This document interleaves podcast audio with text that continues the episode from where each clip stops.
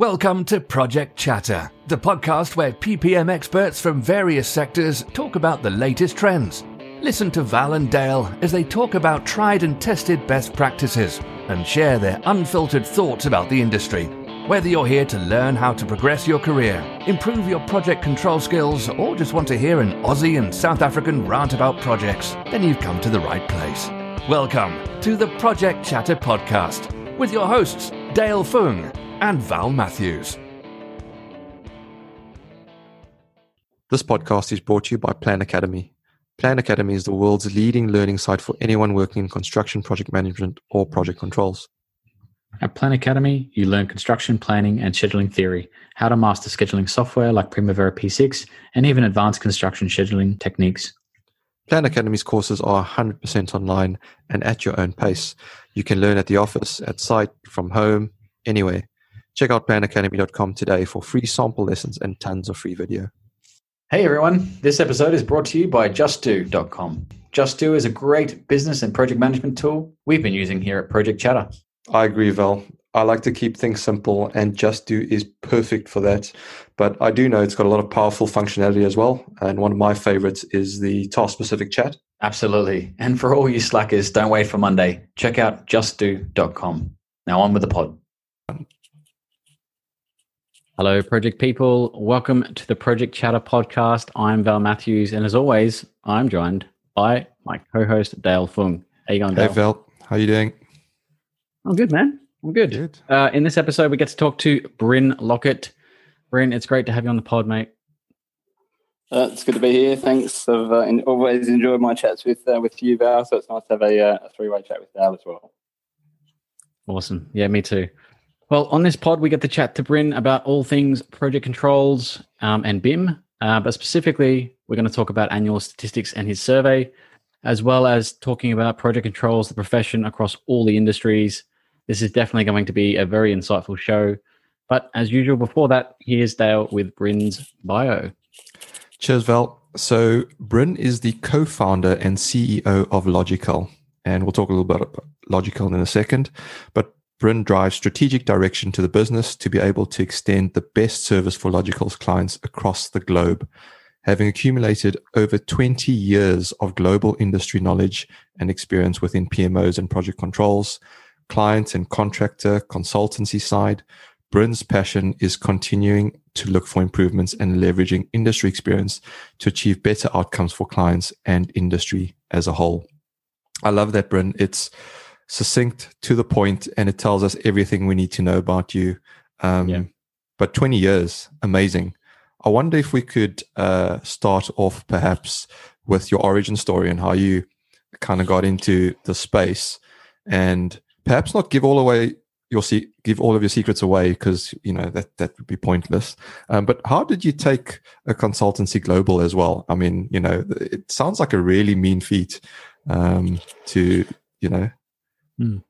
achieve that. I think, yeah. um, in, in fairness, I think sort of one of the things that was on our side was youth. Uh, when we when we when we first got into uh, uh, me and me and my co-founder Bruce So actually when we first got into uh, uh, started started Logikal. It was very much a, we'll give it a crack and we'll see how we go type thing. And then and then as we kind of went on, we sort of I guess we sort of pushed ourselves a little bit more. But uh, but it was always a little bit oh, you know, this is going all right. We'll, we'll keep going type thing, and, not really. Um, we didn't overthink it at the start. I guess we basically we just sort of went into it with uh, open eyes, uh, have have a bit of a go and see how we go. And and, and we've, we've kind of always sort of uh, we've always sort of we've, we've matured as we've got on. But I often look back now and wonder if I was starting a business now, would I be as successful? Well, would I do as well, or, or as I, as I sort of uh, as we did the way we did it. And, and I often think that actually I wouldn't be surprised if we overthought it these days uh, rather than just cracking on and seeing how you go.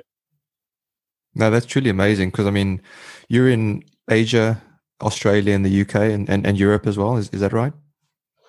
We are so yeah. So our main offices are. Uh, we started in uh, we started in the UK, so that was back in sort of 2002.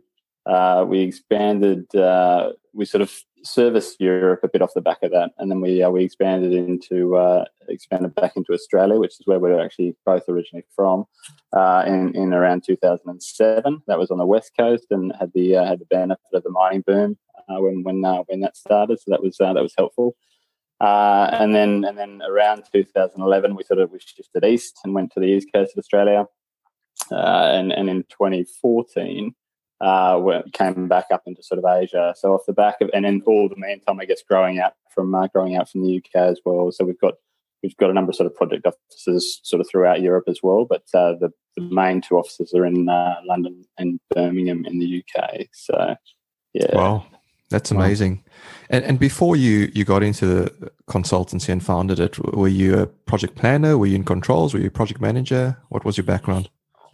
We, my actually, my background is I'm a mining engineer, so I um, so I, I, I sort of finished my studies and, and, and, stayed around in Sydney for uh, for about twelve months before sort of traveling, sort of doing the Aussie thing, I guess, and traveling to uh, traveling to the UK. And, and when I got to the UK, I hadn't really thought through the whole uh, doing mining work in the UK, but obviously it was pretty non-existent when I got there. So, uh, so, so off the back of that, I did the uh, did the usual thing. In fairness, and then worked in a pub, knocked down a pub, and then uh, did bits and pieces before I sort of managed to get an engineering job in uh, in the railways, and and that that was kind of around that was an analyst role in the first instance before I moved into project management.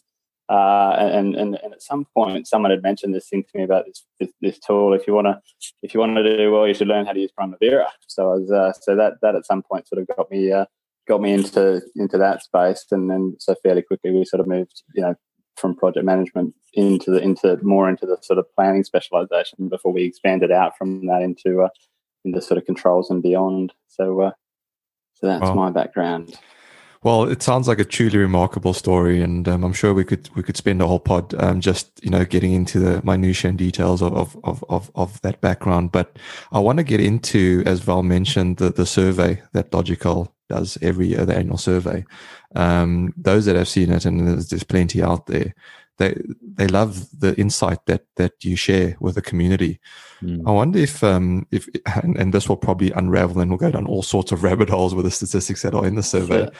But perhaps starting with how you put it together. I mean, what what are the the sources of information? Um, you know, uh, is is it something that you kind of just thought, let's do this? Is it methodical? How, how did it come about?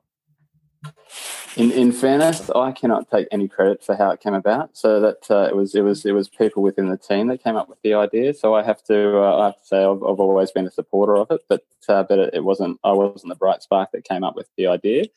Um, what, I, what I'm a massive supporter of, and it's a little bit, uh, I'd sort of tie it back to what you guys are doing. Actually, I, I sort of, uh, I mean, I mean, the survey is great for brand awareness and all that sort of thing. I'm, i get that, so there's a, there's a, sort of positive there for us as a business as well.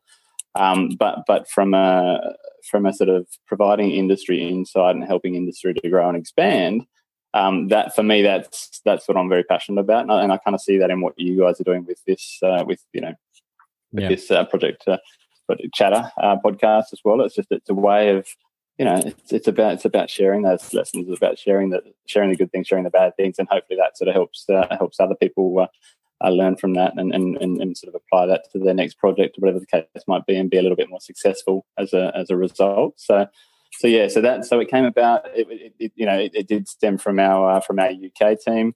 Uh, in the first instance, um, about six years ago, we've been running it for now. So, and we're just about to run the 20, start the process of running the 2021 one. So, hopefully, your uh, your audience can keep an eye out for that and contribute to that. Because again, the more contributions we get, the more opportunities there are for uh, you know to, to share those learnings and to see how we're progressing or or otherwise yeah we'll be happy to send a link i mean i think it's a great initiative um, six years wow so you've got six years of statistical data let's call it uh, well it's probably qualitative it's a survey type um yeah isn't it from project professionals of not just uk but around the world is that right Correct. Yeah. So it does get mm. quite a um. Yeah, it's a, it's quite a and it gets a, a, big audience actually. From a uh, it's quite nice sort of seeing the map and sort of seeing uh, seeing sort mm. of uh, where where everyone all the different respondents have come from, and I think partially that. Uh, uh, well, to a degree, that stems from the, the sort of the multi, uh, the multi sort of cultural organisation uh, that we are, and the fact that we've all, you know, we, we, are such a,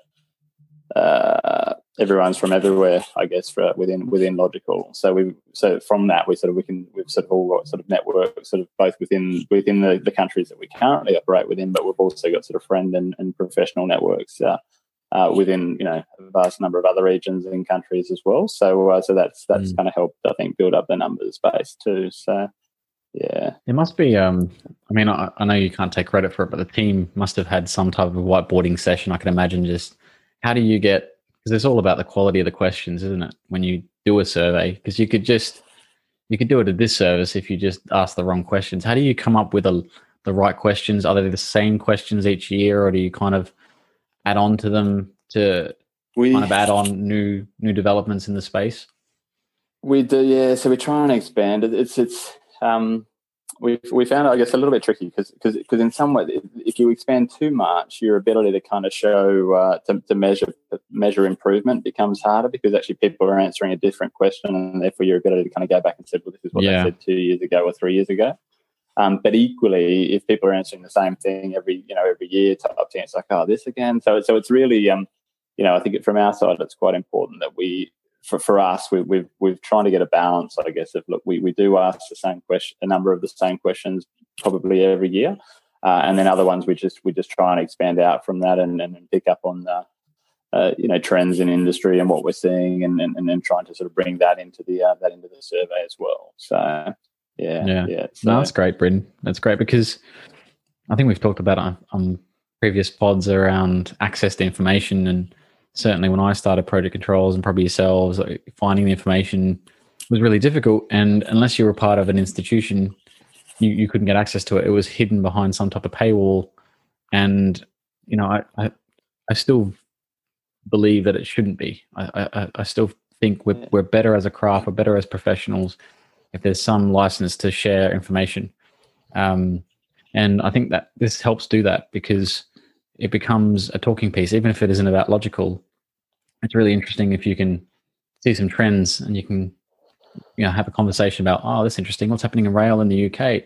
And you know, that could be with a broad audience or it could be with a specific client. It's it's a quite good starting point, and they go, well, what are we going to do about it? If it's a negative thing, yeah. or if it's a positive thing. Yeah, yeah. Actually, I was chatting to a friend today, and it was sort of one of the things that, uh, that, sort of came up in that discussion. This is again in, in, in the same way that uh, I think Dale's been reached out to for our uh, for our 2021 survey. It's just you know we want that. So the next survey we're doing, one of the changes is actually that we're looking to sort of bring. Um, you know, we, are obviously giving everyone who responds a voice uh, through that process, uh, but a lot of the analysis is then done by us. We then sort of, you know, a team of people within that within Logikal uh, that then yep. does that, talks about it, and then uh, and then and then basically plays it back. Now, what we're looking to do this year is to kind of go out to a slightly broader audience, so we can bring other other you know other key people within in industry into the discussion to to kind of to, to put their opinion in, in uh, to bring their opinion into the into the process as well basically so so when the 2021 mm. survey comes out it'll be similar to what we've done but there, there should be a number of other industry voices in there to kind of help share that broader experience as well so so i'm mm. looking forward to that because like i say i mean as much as we've uh, I, I think there's a we we have a big voice and we should have a big voice. We've been working on so many sort of great projects for, for, for almost 20 years as a business. And I often forget that. Having started as a kid, I often still think we're a kid as an organization perspective and, and don't have as much, um, uh, don't quite recognize what we've actually achieved and what we've actually sort of uh, been involved in. But so, so we, we deserve to have a voice in that process. But at the same time, I do think you know again we're we're stronger as many. So so bringing other voices into the uh, into the survey this year should be a should be a positive. Yeah, and if we um if we flip to numbers now because we all love numbers. Um, what are the what are the biggest things you've seen that either shocked you or you thought, wow, that's interesting, um, and it kind of changed your perception about an industry or a sector or a particular you know area of project controls? Um, it's always actually the, the stats on actually who's performing well. I think is always uh, is always a good one because yeah. actually in terms of the, yeah. the, regions where where projects are successful because actually it's it's it's uh, uh, we like to think we're, we're we're king in the regions that we sort of work within, but actually the reality is we're not. Uh, so in, from from a Logikal mm. perspective, that you know working predominantly within Australia, uh, Asia, and uh, Asia and the UK, and actually they're they're three of the sort of worst performing areas actually. So it's So, and I and I don't put that down to project controls or Logikal, by the way. Um, But I do think there's a, there is a um, there's a there's, there's, a there's, a problem in those areas that I think we need to look at, uh, and and it's uh, because they are you know they're really but down you know thirty percent type success rates uh, is kind of what's coming back through the control survey, which is uh, yeah, which is very very poor. So it's getting worse. Is the theme? Um, well, it's not getting better. The, put it, put it mm. that, so when you look at the survey, controls is improving. So that side of things, we are seeing improvements, uh, improvement. Uh, but, mm-hmm. but from a but from a the uh, percentage of successful projects in different regions, actually that that's that stays pretty consistently low for the well, for the for the last few years that we've been uh, we've been sort of paying more attention to it within the survey. So, I mean, I've got yeah, I've got sort of yeah. I mean, for me, I think there's a big a big part of that is around. Uh, uh, is around risk and, and how clients uh, clients are treating risk and transferring it to their supply chains and the like. I don't think I don't think that's working well. Uh, um, and for me, that's a big part of why projects aren't successful. Because from day one, you're not encouraged to be collaborative. You're encouraged to basically fight commercial battles and and take on risks that you wouldn't necessarily take on, and and uh, and that doesn't help. Whereas I think the true value of, uh, of, of controls and BIM and things like that is, is about that sort of you know, uh, single source of truth, everyone working together from that single source of truth to sort of help deliver projects better and faster and uh, and the likes. But uh, but at the moment, uh, that's uh, yeah, I think we're sort of seeing some regions are starting to get better, um, but the stats in the stats in the report, uh, perhaps perhaps because some of those projects are still you know they're not they're not completed yet they're still being completed that actually we're not necessarily seeing any of that positivity sort of feeding into the performance of each of the regions that's that's yeah. really interesting, really insightful. Yeah, thanks, Bryn. Yeah, no, it is yeah. very insightful, and you know, we let's not give away all of the the insight into the survey. Let's wait for it to come out because I'm sure it'll be fascinating again. To be honest, um, but Great. Bryn, you did mention BIM, um, and and I know you're also passionate about digital as well. And you know, if you look at the the classical golden triangle of people, process, technology, um, if we if we start with the technology side of things, um, and and we've recently had um, the, the 4D construction group um, guys on the pod as well, um, and and yeah. some really good conversation around 4D and how long you know it's been around for such a long time, yet not many um, companies organizations have actually adopted it. Um, is there any reason why, from your perspective, and how do you see um, BIM sort of picking up 4D, 5D, 6D even? Uh, so my, I, I think I'm sort of excited about the future on that front. I think there's a um because uh, the, the, the, amazing thing, all that you know, it has been around for such a long time. You know, from for, for you know almost as long as you know, well, actually probably longer than we've been around. There's been there's actually been you know 4D stuff has probably probably been around as a um as a tool. So I think what what's for a long time, I think it's just one of those things where people look at it and they sort of go, "Oh, that was complicated. We better leave that over mm. there," type thing. And and I think that's changing now. I think um, it's not, you know, the whole of industry is not there yet. But actually, one of the reasons it's changing, I think, is because your average Joe, and I'm, you know, occasionally I put myself into this. Everyone's got one of these, and everyone's getting more used to um, what you can do on a mobile phone and what technology is. So it's becoming less scary, and in doing so, it's, it's making that sort of that transition into that space. Uh, uh, a bit easier because actually more people kind of get it and get the fact that actually, oh, maybe we can do this type thing. So, uh, so I think that is one thing that's really helping uh, helping that transition. I think the um, the drive towards uh, sort of mandating BIM or uh, that, that, a lot of governments are basically doing. Obviously, the UK has done it. Uh, Australia's uh, Australia's doing it. I can say with confidence, sorry, that Queensland is. Um, Hong Kong's doing it. So uh, um, so, so you know, you are getting that sort of that. It's you, are getting the process is helped by effectively the ultimate client saying, actually, we're looking for BIM to be done now on uh, uh, on, on, projects, uh, which is fantastic. I think you've kind of there's a cultural sort of transition. I think when uh, even when you have the government sort of saying you need to do BIM, where actually so everyone kind of it's sort of you know there's the process of okay, we're going to talk about it. We're going to talk about. We're going to say we do it, even if we don't necessarily do it. So that's yeah. that's one step of the journey you know the next one behind that is just is actually some people will actually start doing it and, and actually and, and, and, and that's the sort of the next stage of it the next one is i think people then look across and learn from that one all those people go from that project onto the next project and take it with them and that sort of slowly filters out and therefore slowly um, the you know more people more and more people actually do end up doing it. So it's a, it's a it's a slow process, but actually, you know, things like things like that are basically um, are helping a lot. I think the other thing to say is that there's a lot of uh, uh, clever, smart young people coming uh, coming sort of into the space as well, which is really sort of helping helping drive that digital uh, that digital piece. Because again, you know, I think some of us that are sort of getting uh, uh, sort of I'll say midway, but but midway to, to the sort of the second half of their career, perhaps you know don't quite have that same mindset that some of the younger generation coming in. You know, they're just you know very clever, and and, and it's just yeah second nature to them the whole digital thing. Yeah, yeah, no, I'd agree with that, and also the tool sets are getting better. Um, yeah. You know, I've, I've seen quite a few lately. There's a lot of webinars happening, you know, with COVID and everything like that. And um, there, there's some impressive tools out there. And perhaps, you know, the reluctance historically has been on, you know, when you look at the tool set, you go, holy crap, how do I use this tool? But these days it's becoming easier, I guess, um, for, for a user to adopt. And as you say, um, with, with the generations coming through, they, they're also more tech savvy as well. Um, it, it ranges from everything from your your traditional um, you know, here's uh, the 3D model plus your scheduling, but then it also goes all the way through to earn value and costs and all sorts of things. And we, sp- like I said, we spoke to a little bit with the 4D guys on, on what four, five, 6D model models are. And we, we won't go, I guess, into all of the, the detail of that, um, again.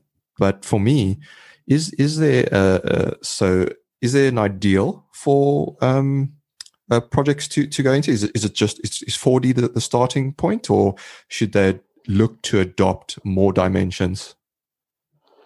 Um, so, so my my sort of, I guess my thinking is actually there's a, it's it is one step at a time. I think if you if you if if the, if, if the organisation is mature enough, then there's there's nothing to sort of stop it from going you know from going straight mm. to I guess from you know a 3D model and a and a program costs and uh, integrated sort of controls over here, basically to, to, jump straight to that sort of that 5D environment. But uh, but I think I think we've sort of got a tra- again a transition to sort of go through where.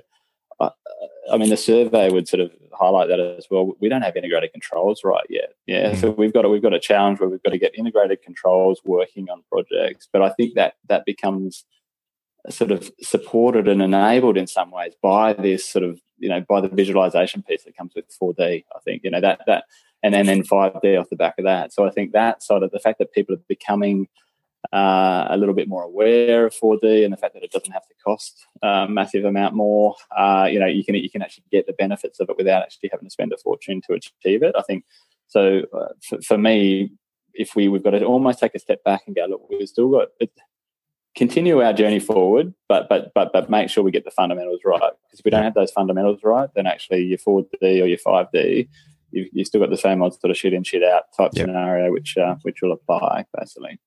Yeah, and yeah. We, we, we always love the one that Paul Goodge, I think, says, uh, you know, shit in and gospel out or something like that, because um, everyone believes believes what's what's coming out of it.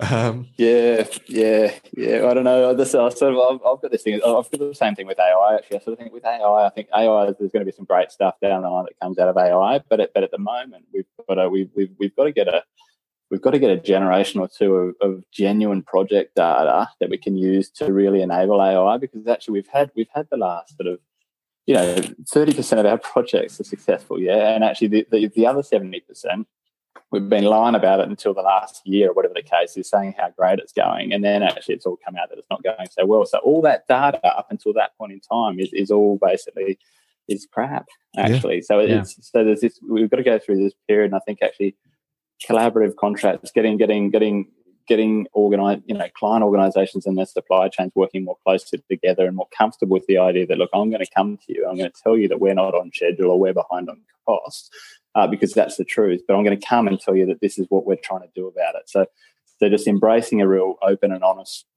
uh, conversation so that we can have real data that's being captured and actually down the line we can then use that data through things like AI and the likes to really sort of yeah. help us move move move forward. Yeah, you, you make a good point because you know the word digital gets thrown around so much, and I actually don't use it now. anymore. I actually just talk about data, and I've done some presentations. One of them is for project controls coming up, but that's exactly my point, uh, Bryn, which is um, don't don't worry about the rest. If we can't nurture and have custodians of the data, the AI, the machine learning, all the fancy stuff that you want, the BIM is absolutely useless.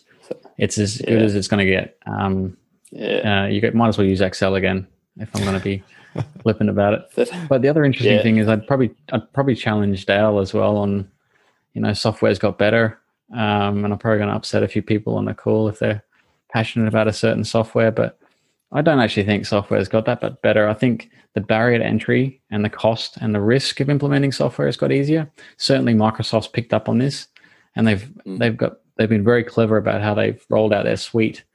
And we actually see Yeah. companies now reverting back like actually we're just going to revert back to an ms365 type arrangement um, one big hitter there is because of cost and two is because it's native they all talk to each other so there's some good things Yeah. around integrated controls that that might reduce um, but if i look at some of the other tools like you know the workhorses the the as you mentioned the primavera which you cut your teeth on uh, when you started in your career it's it hasn't really changed much which we talked to michael lepage about uh, on a few episodes back so I think software has a way to go, but what you can notice is if you go to like we went to I went to the Project Controls Expo last year, and the number of software as a service companies is huge. Mm. I've never Yeah. seen so many. Like if you went a few years back and you and you compared to now, um, so many more software companies. So obviously, if software companies are there and they're competing, that's a good environment as well. So I think they're, Yeah, it's on the verge, like you said. I think there's a transition period between where we are and where we need to be. Um, I'd probably ask you another question. Sorry to jump in there, Dale, but around the education piece as well. Um, do you think, from your perspective, that we've we've got the right uh, level of competence to bring in BIM on the client side, particularly maybe the government side as well, to help nurture that on the contractor side? Um, and what do you think? is there any solutions to that yeah. other than consultants? Uh, yeah, I think the answer is uh, we we don't. Uh, we, we we've got. I think everyone. I think the idea of sort of BIM in a in a three D in a three D sort of design capacity. I think we're all everyone's all over that, and that that's you know that is really strong. Uh, so so that that side's fantastic. There's a big tick there. Well done, well done, industry. Um, I think um, I think probably what's um, I think most people know as well.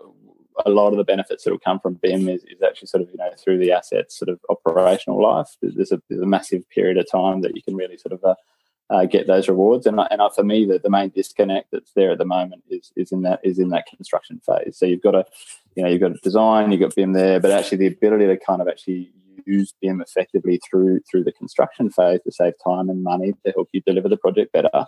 Uh, through making better decisions off the back of the fact you can actually see what you're doing before you do it, type thing, uh, is such a um, that's a gap, and that's what's missing. So, so when I uh, again, so I think you've got you've got government sort of saying we need to do it, um, but actually in, in Queensland government actually here in Australia has actually just sort of sent out some guidelines to support that, and that's the type of thing that's actually really needed to do to sort of help industry, Yeah. help help actually the, the, the client organisations understand what they what they need to be achieving, and therefore what they need to be asking of their supply chains. Because I think at the moment that's not there, and there's a there's a degree of reluctance where where people kind of they don't want to sort of be over they don't want to sort of stipulate too much in terms of uh, in, in terms of, of, of their supply chain they kind of like they, they feel like that that's going to uh, that's going to um, uh, I can't think of the exact word, but someone sort of said something similar the other day. But it's essentially sort of stifle industry because actually we want to let them innovate and bring that stuff to us. But industry is sort of sitting back, wait to be told what they need to do. So, so Mm. you're kind of in this awkward position where actually client doesn't want to do it because they're trying to do the trying to do the right thing by industry, but industry's sort of sitting back and and essentially asking, you know, waiting to be told that look, we want you to do this, and, and this is this is sort of uh, this is sort of how. Um, that said, I think there are a few. I think if you can if you can do both, if you can have a client organisation that kind of helps industry a little bit more to to understand what they what they want what they want out of it more than they do today, I think that's a good thing, and I think there are a few client organisations that are doing that. Uh, and similarly, I think you know that you do have uh, you do have you know some of your main contractors and, and your big engineering houses that are actually looking to uh, that, that are coming out from the other way. So it is happening, and it, and it will continue to happen that way. But it, it would just be sort of uh, the speed of that transition and that change would happen faster. I think if the client took a, took was a bit braver about what they're prepared to ask for.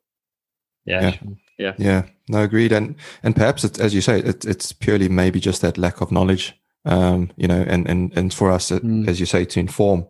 Um, but just just just coming back to what Val was saying around software tools, and I, I agree with what you're saying in terms of the P6s of the world, and maybe they're a bit complacent. Um, but then you also, to counter that, you look at the implants and the Innates of the world yeah. and the technology yeah. that they're bringing out. Um, another one that I saw in, in the 4D space is Bexel Manager.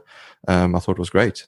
Um, mm. So, um, you know, I, I, think I agree with you on the whole that it, it's kind of balanced. But on the peripherals, there are some really exciting tools coming out there. But that brings me back then to a comment you made, Bryn, about um, you know we still don't get integrated controls right. Why is that? Yeah. Because for for most people that we chat to, we go, it's obvious you have to have an integrated control system. But why doesn't your schedule talk with your con- your cost system?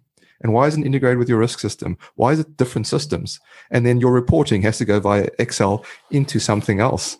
It, it, it just doesn't make business sense. But is that again coming back to education, or is it um, perhaps people don't uh, know how to use the tools? I don't know.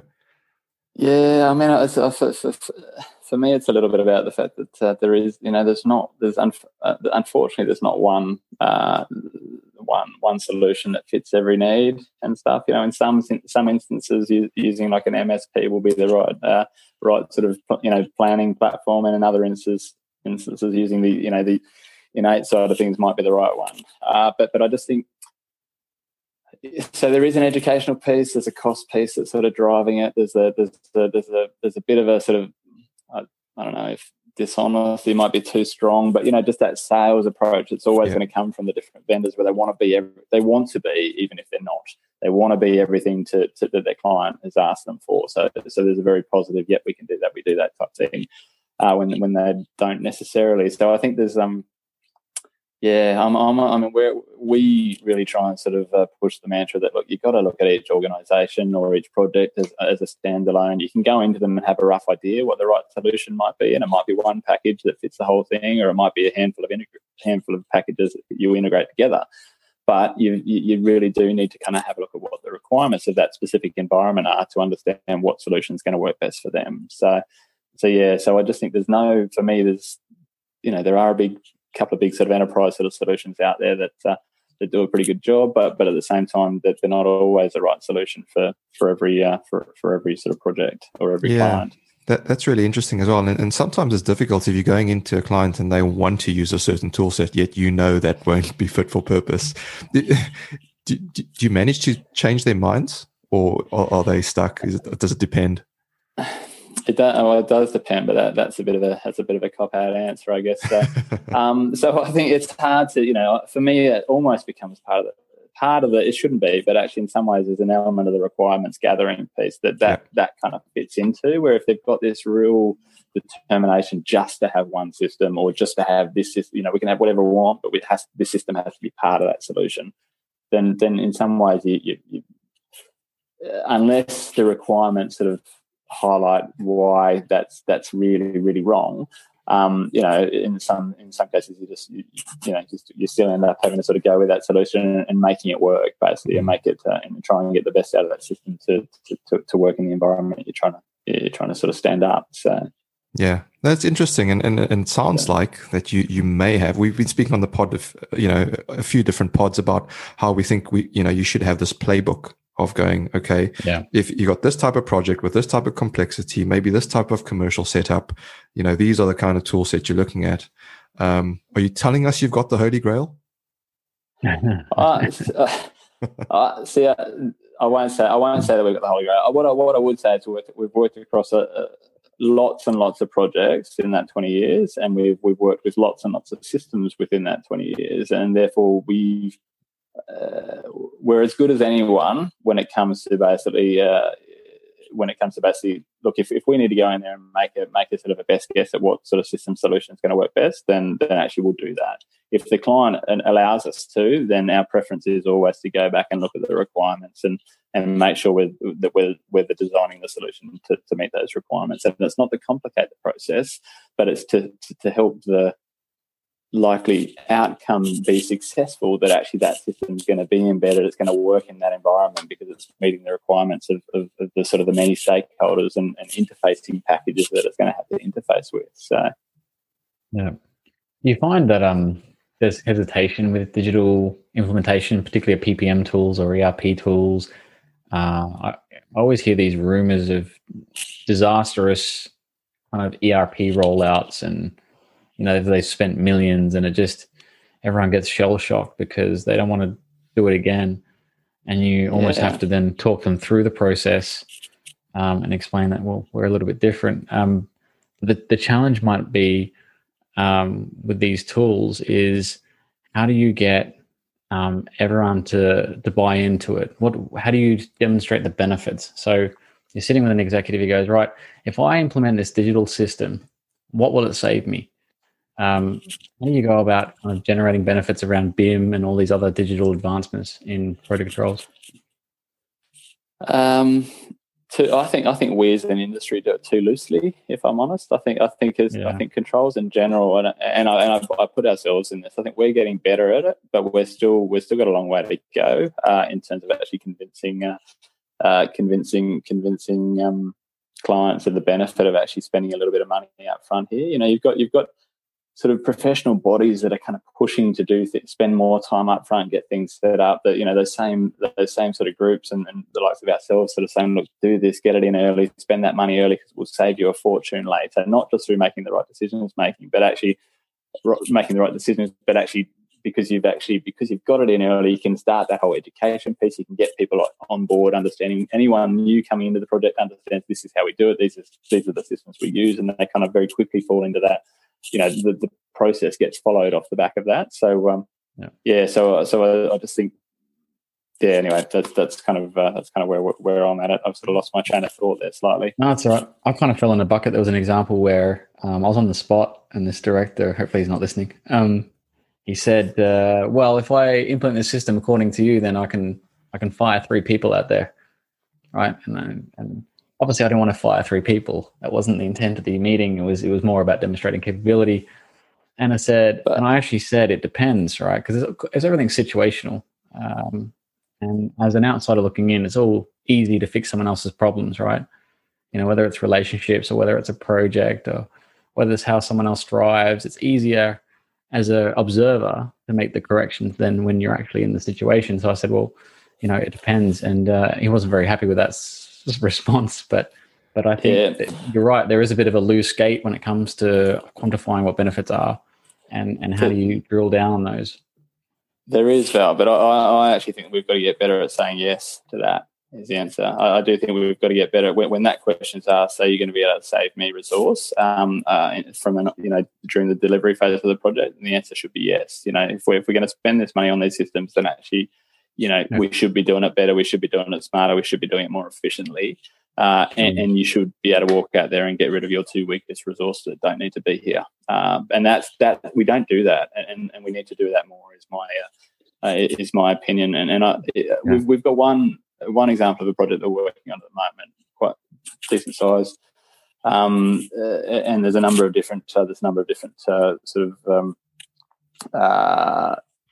elements to it basically but but I can say from from the one that we're working on where we've where we've where we've implemented the integrated solution actually that the, the controls team size on that job is half that of uh, it's actually less than half that but I'll say half that because I think our team's working too hard uh, but yeah. half then then then then then then equivalent uh, equivalent job over the road basically so I sort of think that's a perfect example where we need to get up and sort of say you know that that half is saving you know there, there's there's a however many sort of hundred thousand a uh, uh, a, a, year that's being saved by by by that upfront spend in terms of getting that those systems in place. As an example, getting this set up right. It's not just about the systems, but the systems is obviously a part of that. A, yeah, yeah, So yeah, and we need to be better at doing that. Yeah. I completely agree. And one of the apprehensions, I guess, of releasing stuff is generally it's the system doesn't replace the process. And usually someone will say, let's put a tool in there, fix the problem, the tool doesn't fi- fix the problem. It's actually the, as you said, the integrated system or the integrated uh, process that accompanies that system. And usually, that person in there, even if they're low value for, for consideration purposes of this of this scenario, Um, yeah. they're they're plugging a hole by bringing holding two strings together and integrating it manually. You know, so it's a really interesting point you bring up. But we do have to get better at it. I think you're absolutely right. We do, we do. But actually, let me caveat that by the way we say with it because I do think sure. the other side of it, and this is back to your point because I I think the other challenge is actually and this is sort of back to the whole we've still got a way to go in controls you know clients client not with clients whether it's a big c or a little c often people don't get the benefit of controls so therefore if they're mm. needing to reduce the cost of, of, their project they'll often look into that team and kind of go do we really need all those people doing that job? But, no i don't think we do. So so the, I think there's a, the challenge there is actually often your team is under resourced in the first instance because actually not always, but the, the, you know in a lot of in a lot of instances you still find people trying to shortcut uh, or in, in, not shortcut undercut how much they how much they want to spend in the control space because again they're just sort of seeing it as a, perhaps a reporting tool or whatever the case you know reporting mechanism rather than a no no this is your roadmap to completion and we're here to help you deliver this project uh, you know oh, exactly better, smarter yeah. cheaper type thing yeah and so therefore, you're in that situation where it's already under resourced, and you're trying to sort of say, "Go well, actually, I, I genuinely need those people to basically help me, uh, help me do this job well." So yeah. I think you're right. I think pivoting into people and, and project controls as a as a as a skill set, it's certainly gained popularity. Um, like chefs, you know, chefs used to just be chefs, and then suddenly you had celebrity chefs, and they had books and stuff, and it's kind of like project controls. Project controls is just a a thing, and now it's like celebrity project controls. Like it, it seems to be really grabbing grabbing people's attention and being a really uh, mandated or required need, um, specifically in that transition period. So, how do we? What's your view on on project controls as a as a discipline? Um, because it, as I, we spoke to Simon White, who was talking about how he was in Adelaide and South Australia, if anyone doesn't know, and he was struggling with finding people so you know this make buy kind of procurement process right we need we have a project we'll go out and buy um, some project controllers and lo and behold it's adelaide right so 1.5 million people there's no project controllers so they decided to um, i think it was a cert 4 wasn't it dale something like that in project mm-hmm. controls project yeah. controls yeah write their own certification which was a aqf or australian qualification framework um, compliant because they couldn't find them. Is that is that the right approach, or what else could we do to help bring probably not let people just fall into project controls, but actually have a, a pipeline and a path into project controls um, quite early on in people's careers?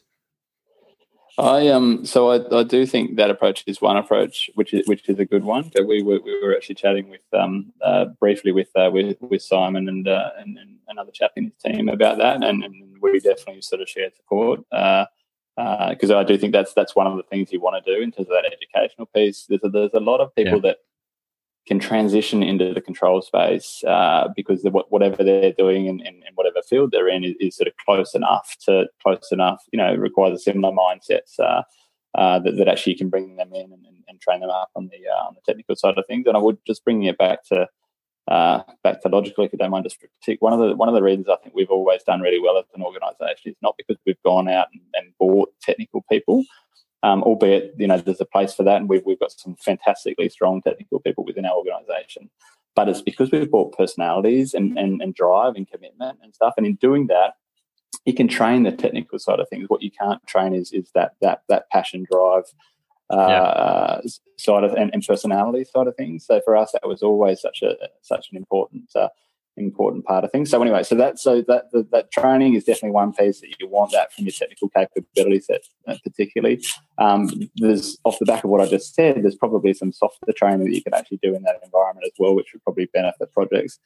One of, one of the other things I think that we've got to get better at doing, and I think we at Logikal are actually again very good at it, is is around bringing um, yeah, it is around sort of graduate programs and the like. So you know, bringing people up yeah. through whether whether they're a new graduate or whether they're coming across from a teaching teaching career and actually they've but they've got this aspiration to do something different, and they've sort of shown a bit of nous and personality and, and, and sort of uh, willingness to kind of give something a go. Because actually, that's we, some of our best people now are really the people that come through our graduate program, and, and some of them have got you know, they're not all. Initially, we used to recruit people from predominantly from an engineering background. We expanded that to sort of move into a little bit more sort of financial side of things as well. Uh, but now we, we, we really we bring people from any any degree uh, will will often sort of come into the organisation. So we have people from history, from arts, from uh, from from maths, from science. You know, we've all, all round. We we really nowadays it's like we're not looking at that. We're really looking at the personality, how how, how strong are mm. they? How adaptable are they? How keen and passionate are they? And bringing those yeah. people in is really is really a positive way. Because then you know you're topping up the industry. You're bringing in some fresh new faces and ideas, and again different ways of thinking, which are which are really positive for industry. Yeah, it's a really good point you raised. Um, there's a bit of a mantra that Dale and I use as well. It's it's kind of like you hire for attitude, you train for skill. Um, I can't remember yeah. who said that. I think it was Eric Thomas or something. But it's a good way of doing it because you realize how much of the of the integrator role is still human. Like we talk about AI and being Yeah. Obviously, we're tech savvy. We're early adopters. We love this stuff. We want to bring it into the industry. Um, but the more technical we get, the more you realize our job's about managing people and the culture and the environment yeah. and supporting people with their processes and their decision making and making it um, you know a thorough but you know enjoyable exercise like projects even if they're under pressure don't have to be doom and gloom which we've all probably experienced those and you know the, the culture that's set obviously determines the productivity um, and the experience and I, just in my personal experience i think um, when you don't have a supportive culture um, it, it does affect the project in all sorts of ways. And probably the, the best one is no one raises their hand when there's something wrong um, uh, out of fear of reprimand. So, you know, you go back to project managers probably have the hardest job of that. Um, and you see them, they, yeah. they know that we know, they know that there's something wrong, um, but no, no, one raises their hand. Do you think um, there's a bigger role that project controls could play in that space of, you know, where there's agreeableness or groupthink or the yes men, you know, kind of a theory playing out. Is there anything we can do to help improve that? Um, I, th- I, personally think we should see ourselves as the integrators. So, so and that's not just about oh because we've got these systems and they talk to each other, but but we are the integrators of what what, what brings everyone together on that project. Uh, because we're doing it through costs, we're doing it through schedule, we're doing it through the management of risk, all that stuff, and all those things give us a reason to be going and chatting to everyone, everyone on the project type thing. So so from my perspective, if we see ourselves as, as, as that, and that that really is a really people person role, because you, have got to be brave enough to kind of walk up to someone and have a discussion with them, uh, and you've got to be open enough that when someone comes and chats to you, you're not putting the barrier down because you're too too in front of your screen doing whatever you're doing on your screen at the time. So so definitely mm. there's a we uh, we've got a the, the, as part of the project management team, I think we've got a we've got a massive role to play in that, and perhaps more than almost more than any. You've got the you've got the leaders who will always set the agenda, set the culture, but actually in terms of actually supporting that and being a real enabler of that, I think a, a big part of that can come down to sort of PMO and controls. Yeah, and I just had one more before I pass on the Dale because he's listening intently there. Um, was what are your resources for strength and motivation? When you talk about leadership and culture and people, and obviously you've got a great group of people behind you. How do you keep that maintained? Where do you go for resources? Um, when you say that you mean support for myself type thing, is that what you mean in that instance, yeah, or how you? Yeah. Is it? Yeah. Do, yeah, do you so take actually, inspiration from anyone? Yeah. Um, I take it from everyone. I think is probably my, my point. So I don't. So what I'm not. I'm not like an avid reader of uh, anyone in particular. Like every now and then, I'll, uh, I'll, I'll pick up a or listen to an audio book around sort of self help type stuff or giving you ideas. Uh, and in some ways, I, I, sort of don't like the idea that my my um, my views will be uh, corrupt is too too too strong, but you know, corrupted or, or too influenced by a particular person. I don't want to be anyone. I want to what I what I want to do is I want to basically listen to, listen to as many people that I can listen to and grab the best bits from each of them and the learnings from each of them and actually apply that to how I work and how I how I live my life or whatever the case might be. So um, so when one of the just back my bio, I think what, what my bio probably doesn't say, but but it's probably my strongest my strong what's made Logikal as as, as, good as it is is actually not the outward looking client stuff. It's actually the inward looking sort of staff stuff. It's what we've got a, we've got such a great team of, of, of friends actually of, of, people that have sort of come together and yet they started as colleagues and, and, more often than not they become a really sort of close knit family sort of friend organization and a big part of that is just yeah, I just think it's so important for, for, for kind of actually having that great culture within our business uh, to, to, to,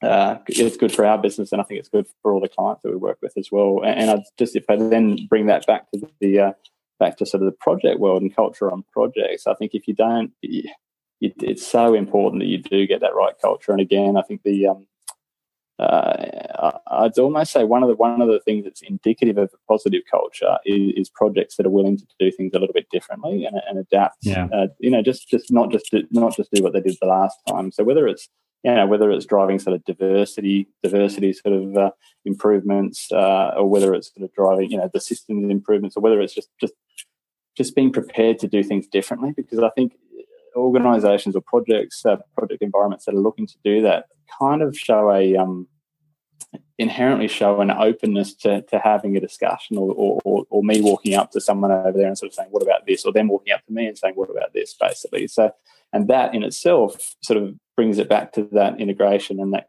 integration point where actually people are talking and enjoying there because actually they feel like they can have a voice and be part of this thing uh, off the back of that, that sort of that, which all sort of stems from that positive culture, basically.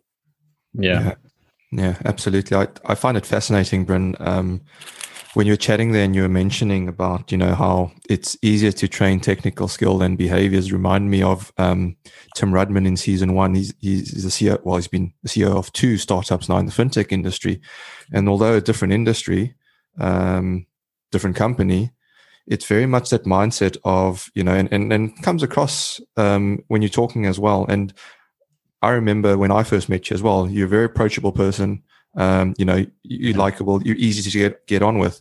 How many people can say that about their CEOs and their founders of their companies, you know? Um, and then thinking back what you said about, you know, the kid mentality, the startup mentality, and, you know, even though you've grown, you still kind of have that. And I think that also um, is a good thing because I think organizations as they grow, they, they, they sometimes lose their way and they don't retain that, that sense of unity and, and, and, and family environment about them.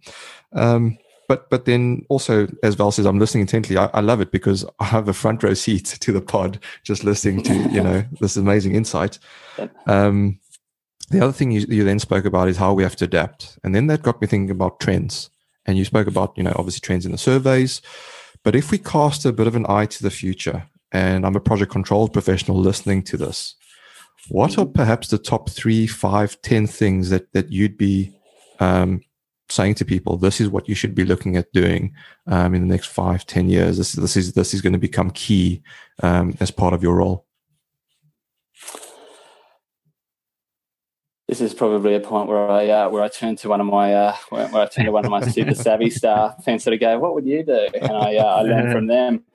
Um, I, I do again, I wouldn't I wouldn't sort of call myself overly overly savvy on the, the, technical on the sorry on the digital and I'm sorry Val I'm using the word but but on the digital side of things but I, but I yeah. do um but I'm a I'm a big believer of of of the, the the productivity improvements that digital will bring I guess and the collaboration improvements that digital will bring um so so from from that side I sort of think um and, and and if we are like literally sort of talking sort of five years out, I think it's probably unrealistic to be thinking much more than much more than sort of you know focusing in on those digital enhancements. Because actually, I think a lot of the stuff, as much as we'd like it to come faster around the AI and all those sorts of things, actually, it's it's I don't I you'll get great organisations coming through, and then we've got we've got our own sort of R and D guys now as well, team now that's sort of also looking looking into that space to sort of make sure we are. Uh, uh, of looking ahead and developing, developing, developing in that space as well, which is uh, which is positive. But uh, but I do think at the moment it's about for the next little bit. It's just it's. I think we should all be sort of embracing embracing the sort of BIM during construction because actually, if we can do that during construction, it paves the way for it to flow nicely into operations and to make lots of savings at that point. Uh, the, the digital side of things and the efficiencies and productivity improvements, I think that becomes a that that that's quite key as well. I think one of the um, uh, and particularly almost over the next five years, probably even more so. We're kind of, you know, every every country is coming out of a sort of a COVID period, and every country pretty much is basically going, we're going to spend our way out of this, and it's the right thing to be doing. Uh, completely, uh, but but what that's going to do is it's really going to stretch the capability uh, that we have in, in the industry. I think historically you'll have you'll have one region perform, you know, one region going strong, doing lots of infrastructure work, and another region that's a little bit flat. So, so inevitably you'll get period whether it, you'll get people moving sort of whether it's interstate or, inter- or internationally to basically to support that work. Whereas at the moment we're going into a phase where actually everyone's going to be doing infrastructure. Everyone's going to uh, infrastructure resource are going to be in massively high demand in every region. So the ability to tap into those quiet regions is isn't going to be uh, isn't going to be as easy as it was historically, uh, particularly given the travel side of things. But even if you ignore that, uh, there's going to be this massive sort of shortage. So we've got to get better uh, and more efficient uh, at doing things. So, uh, so yeah. So for me, it is. I sort of think, and it's it's important that we don't we're not too you know it's not too broad. I think in terms of what, mm. what we're driving towards. And again, if you're the project controls professional, then I think it's a that BIM thing is going to really help us. It's going to help help what we should be doing is basically helping industry to understand how we as project controls professionals are integral to the success of BIM and to, to the success of BIM during that construction period specifically where it, it's not getting any uh, people aren't doing it and people don't know how to do it very well. There are people that do, obviously, like the 4D guys that you guys were chatting to recently, you know, they're really great in that space as well. Um, but, but it is, it's just that's the bit we want to be pushing that agenda. Controls is integral uh, to that whole data collection piece. Uh, it's integral to the whole BIM piece. Uh, so, so, so really, we've I feel like we've got the wind behind us. Actually, yeah. all of us for the for the next few years, and we really yeah. just want to take advantage of that and really just and really just you know leverage it basically. Yeah, no, I agree. I, th- I think there's definitely a groundswell, um, and you know, it, it it it's an interesting space to be in um, right now. I think, um, as well, saying with all the vendors out yeah. there with software, as you're mentioning, you know, um, you know, you, you got to get more tech savvy. I know Val loves to to mention, you know, if you're doing low value transactional type work, get out of it type thing because computers can do that better. Um, but then then also to what you're alluding to, I think is we we gotta we gotta learn that controls is a lot about behaviors and people and interacting. And I, I think um, a lot of people that I've come into contact with don't fully appreciate that yet. I think they still think it's all about the data and I can I can I tell you what the data is telling you rather than actually um, maybe convincing is the wrong word. It sounds it sounds a bit too salesy, yeah, but it's rather no, about can, can, I make you believe that this data is giving you something meaningful so that mm. you hmm. can make the right decisions? Um, and, yeah. and, I think that art is is missing to a certain extent. That's the uh, storytelling art, isn't it?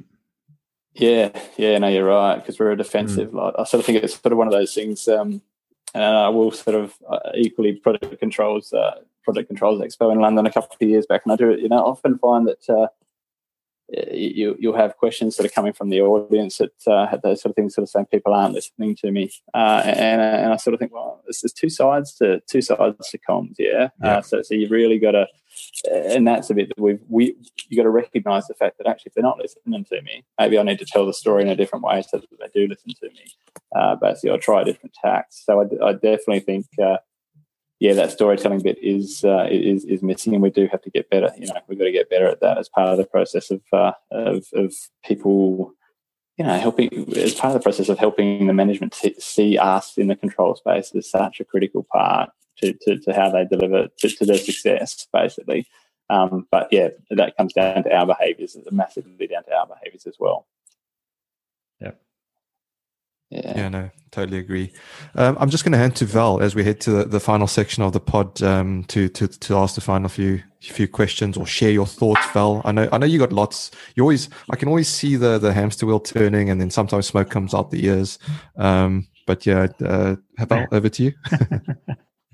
I was just thinking, I was shout out to Caroline Patterson because she, she left me with a really nice way of describing PMO, which is the critical friend, and I think that makes sense to you know controls and what we do. We're, we're kind of the people that give it to you straight, and um, you know it's probably a if we've got the sponsorship and the trust from the executives and whoever make the decisions, um, then then we can be a little bit more upfront about the reality of the situation.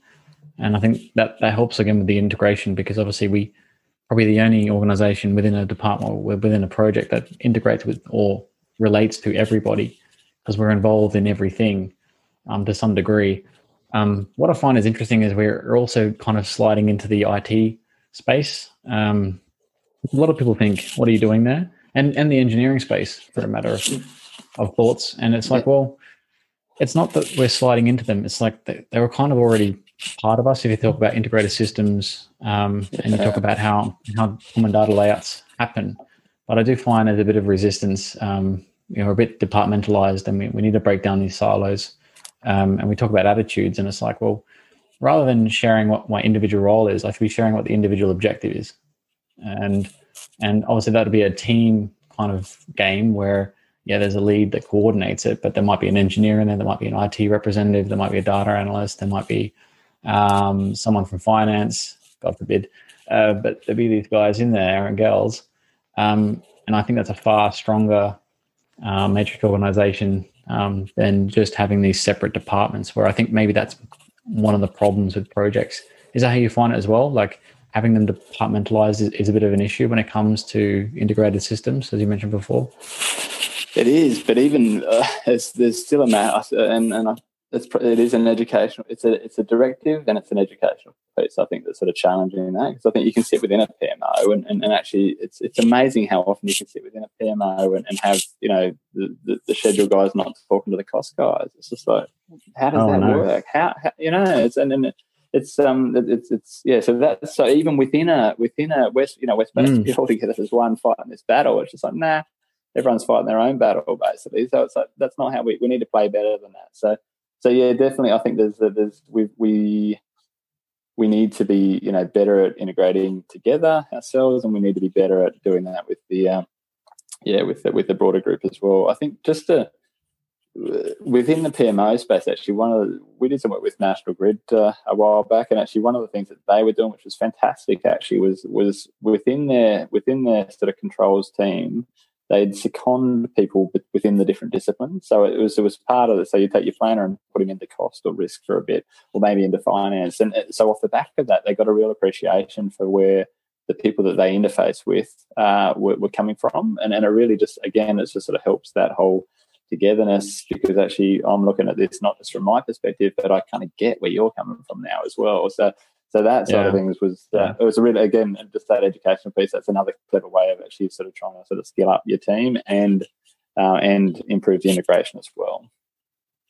Yeah, yeah, no, that's that's well, we agree because we've had previous discussions. Um, and we kind of we kind of click on this. It's um, it's hard to challenge each other. You know, when you're in a room full of people who agree with you, you should be worried. They say, um, but with project controls, I think it's a compliment because because it it is such an interesting transitional moment for the for the craft, and um, and I think it's good to just air that out. Um, one of the other questions I had was just you mentioned about BIM and um, it being the future and all that. And you know, we talked to the 4D construction guys before, and and we asked them how long they kind of been pursuing and pushing this agenda, and they said, "Well, we've been in the kind of 4D game for about 10 years, and it's probably been like longer than that, as you said." Um, what what could we do? And we've got this platform here. Um, what what do you think, Project Chatter, or as a, as a collective, or with Anil from Project Controls Group, could we do to emphasize the importance of visual management? Effectively, that's what it is. It's part of a visual management system. We kind of do it now with smart reporting or BI reporting. Um, model-based planning is what we kind of talked about with 4D. These are these are all great things because they're we're quicker. We recognize visual issues quicker, patterns on on visual issues. Um, yeah. What can we do as a collective to kind of help bring that mission to fruition? Oh, that that rhymes. Didn't even plan that. I kind of missed. I missed the rhyme. Actually, have to say it again, but I bet you can't. So bring the mission into uh, fruition. Uh, ah. Oh yeah, no, very good. You got me. You got me. That's um, right. So, so I, it's just I tea think, in here. That's all. Yeah, I, I think um, I think we as a collective. I mean, partially, I'm always I. Uh, I quite love the idea actually that so for all, all the clients that we work with that we just we just roll it out and we just sort of say, well, look, we're going to do 4D planning. You don't have to pay for it. We don't think it's going to cost much more, so we're going to do it for you uh, as part of the service we're offering. And I think once people see it and experience it, they'll they'll come around really quick. So I think the challenge at the moment is that people always see it as an extra. It's going to be costly. It's going to be, and it scares them away. Whereas I do think if they if they inherently have it, then all of a sudden it'll just become it'll become something that they can't live without. So so whether they've got to pay a little bit more for it or not, actually, yeah. So so my personal view is actually if you if you're in a position to do that, um, then then do it. Like like so, yeah, then then do it basically. Now, not that you guys can't do that in your uh, in your you know the, the podcast sort of uh, environment, but uh, but I think you're kind of doing your bit already by by again getting people uh, like Anil uh, on from the from, from Project Controls Expo and uh, and the guys. I think yeah, and, and even what you're you know what you're doing too, into you're sharing that you're sharing the learnings, and hopefully all your followers are kind of sort of you know, listening in and, and, and, sort of then taking taking taking those learnings into their environment and, and the likes and sort of yeah yeah. yeah. No, that's awesome, mate. We're gonna free giveaways for BIM at Logikal. No, just joking. Um, no, that makes that makes a lot of sense. Um, it, it does actually because it's it, it half the battle is buy-in, and that makes sense to me. Yeah, that's really good. It is, and and it's really it doesn't. I, I sort of think with a lot of this stuff, it doesn't have to be that much that much more than what they're paying in any case. Especially if you can make it a little bit more yeah. efficient to kind of drop drop some of the resource out. So I just sort of think it's such a it's it's yeah. Anyway, I won't keep going. It's worth it. Imagine if so, imagine if Microsoft drops a BIM tool out there. Oh, I wouldn't. Be I, I wouldn't be surprised. I wouldn't be surprised. There's a lot of yeah. there's a lot of sort of movement yeah. in this space. So uh, yeah, so mm. yeah, watch watch this space. I think Val, to be honest with that one. For sure, for sure, Bryn. Thanks, yeah. Val. Yeah. Well, what a privilege and honor, Val, it's been to spend time with Bryn for the best part Absolutely. of an, over an hour. It's we've been truly um, grateful that you've been able to share some some of your insight with us, Bryn. Um, just one final question, I guess, for our US listeners. You're not in the US yet. Any plans to expand into there? Because I'm sure the US listeners are going, uh, it sounds great what Logikal's doing. Can we get some of that? Uh, so the answer is we we we quite we yeah we're not in the US at the moment, uh, but but uh, it's sort of it's one of those things we we would we we'd quite happily go to the US off the back of uh, off, off, the back of one of our existing client relationships is probably way we'd uh, we'd uh, we'd expand into there. But uh, so yeah, I mean, obviously, equally, you know, the US is doing some uh, is spending a lot of money on infrastructure, and I think the US is one of the areas that actually, you know, they have you know controls has, has always been quite strong there. So mm. the, the idea yeah. of being there in an environment where people kind of get it is actually is, is quite attractive and appealing as well. So uh, so the answer is there's, there's no no plans in the next twelve months, but actually, if someone came up to us and sort of said, "Look, can you come over and uh, and work with us over there, we we wouldn't uh, we wouldn't say no. So watch the space, folks. And if you're in the yeah. US and you're listening to this pod, I'm sure Bryn won't mind if you reach out to him via LinkedIn or any other way. Um, it, will it'll be great. Um, just as we we wrap up the pod, Bryn, um, any final thoughts that you want to leave us with? Um, by anyone's for, for you guys, actually, I sort of think you know from from the control survey to what you're to what you're doing, I think that I think they're all really good things, and they're all. Mm. So I would almost actually turn back and say thank you to you guys because I think this is a great uh, you know keep up the good work of, of getting people on and, and, and encouraging the conversation. I think it's so important, and I think it's great that you're uh, yeah you're doing it. It's fantastic. Thank you. Appreciate it, Bryn. Val, final thoughts. No, I'm just looking forward to the um, the survey for next year. I wonder, are you planning to do like a combination survey, like friends from the last six, seven years? Just an idea. Something to take away. We'll, uh, yeah, yeah, yeah, yeah. Bring it all together. Bring it all together. It was funny because the first one was like it was. It was. I think it was about like six A four. You know, it's very, very plain. Uh, we, we've sort of got a little bit uh, more artistic in terms of how we present it. Uh, the longer we've gone on, uh, a little bit back to the visualization benefits of the four D, uh, the four D tool versus the versus not. So uh, anyway, but it'd be great to um, you know when we do release the questionnaire, it'd be great actually to if you guys could uh, promote and encourage people to, uh, to jump on and, and, put their views through, that would be uh, that'd be fantastic as well. Thank you. Absolutely, mate. And it's a, it's been a pleasure having you on the on the show as well. I look forward to catching you up in uh, in Brizzy at some point. Yeah, it will be good. It will be good. It's been great to be here. Thanks again, guys. Well, folks, uh, that's all we have time for on this episode, but it doesn't have to stop here. Subscribe to our YouTube channel for the bonus bits and our website for a link to our online community with all our expert guests. Support our charities and access blogs and previous podcasts at projectchatterpodcast.com. A big thanks to our guest, Bryn Lockett, and thank you all for listening. Hit subscribe so you don't miss the next one. Till then, we say stay safe, be disruptive, and have fun doing it. From me and Val, it's bye for now.